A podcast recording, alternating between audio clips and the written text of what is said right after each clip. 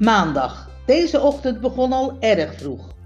Om 7 uur stond Toet Toet Overtoom de Dolder al voor de deur. Dat is snel. Na een heerlijk ontbijt, inclusief wespenade, maar eens gaan bellen. Dit keer maar eens naar Nederland.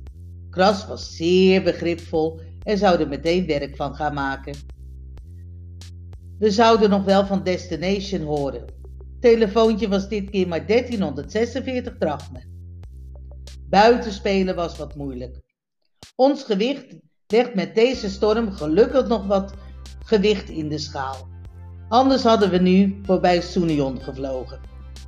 Alle stekken probeerden we uit. De bar, het zwembad, het strandje, de kamer. Maar de goede windrichting kregen we maar niet te pakken.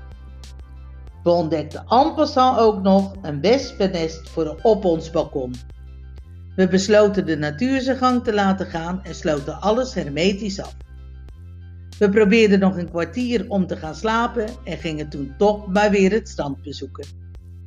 Daar hangen we nu alweer drie uur rond. We zijn hongerig en verloren. Het wordt tijd voor een hoezootje. We gaan dus maar. Na onze eerste neut gaat de telefoon. Destinations. Wat er nou toch voor probleem was. Ze was er toch steeds voor ons en wij zeiden maar niks.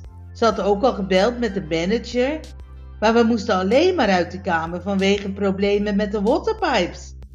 En over die wijn, ja, iedereen kreeg gratis wijn, dus wij ook.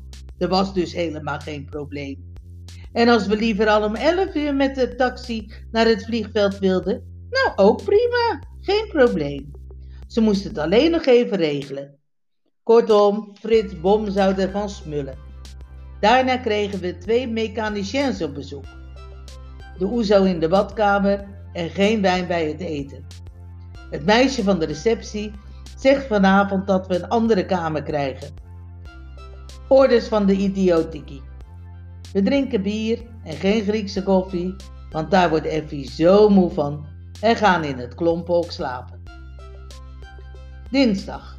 Al tijdens het ontbijt belt Destinations of we al een andere kamer hebben. Nee dus. En dat de wijn niet vrij is. Maar we krijgen in elk geval vanavond iets. Verder heeft ze de totale rapporten opgevraagd van wat er zich in het hotel heeft afgespeeld. Nou, dat willen wij ook wel eens weten. Na het ontbijt gaan we maar weer de kamer regelen. Eerst even wachten. Naast ons staan twee eenvoudig gebleven leden van de Ruitenvereniging. Do you want another room because of the disco? No. Maar zijn jullie soms gisteren aangekomen en van kras? Ja hoor. En weer horen we van twee krasse reizigsters die de boot verlieten, die nergens bekend en dus afgehaald werden. Die ook al op eigen gelegenheid naar het eerste hotel in Athene moesten. Enzovoort en zo verder. We regelen tussendoor de kamer. Kamer 340. Nee, windkant. Kamer 216. Eerst maar eens gaan kijken. Een kamer met een douche. Maar wie heeft er in mijn bedje geslapen? En wie heeft er op ons wc'tje gezeten? Kortom, het is niet eens vies. Het is gewoon smerig. Toch besluiten we deze kamer te nemen. Je moet toch wat. De Sherlock Holmes van de baas, ook wel speurhond geheten, let goed op. We pakken weer in en uit en gaan na een tonic gedronken te hebben bij het zwembad naar het strand. Het is nog niet helemaal perfect. Te koud, te winderig, maar het is te doen. We lezen ook de kaart van Ingrid, we maken de bedjes zelf op en gaan nog een uurtje slapen. We drinken oezo en gaan naar beneden om te eten. De paardrijclub krijgt gratis wijn. Wij niet. Dan zegt Maya op zijn andijvies, ik ga even met die meneer de speurhond praten. Binnen 10 minuten heb ik een haarscherp verteld wat ik van hem, zijn hotel en nog wat zaken dacht. Op de momenten dat zijn aandacht wat was afgeleid voor andere klagende gasten, prik ik hem met mijn wijsvinger kordaat in zijn mollige schouderpartij. Ik keer mijn rug toe en keer terug naar mijn plaats. De speurhonderd volgt in persoon. snijdt ergens een fles wijn, gooit die op onze tafel en wenst ons een prettige dag toe.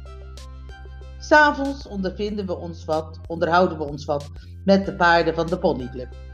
Spugen wederzijds ons gal, hangen tot één uur en Effie's verontrusting op de vreselijke barkrukken, dan gaat het licht uit door invloed van Effie en alle nog drinkende gasten gaan naar de lobby.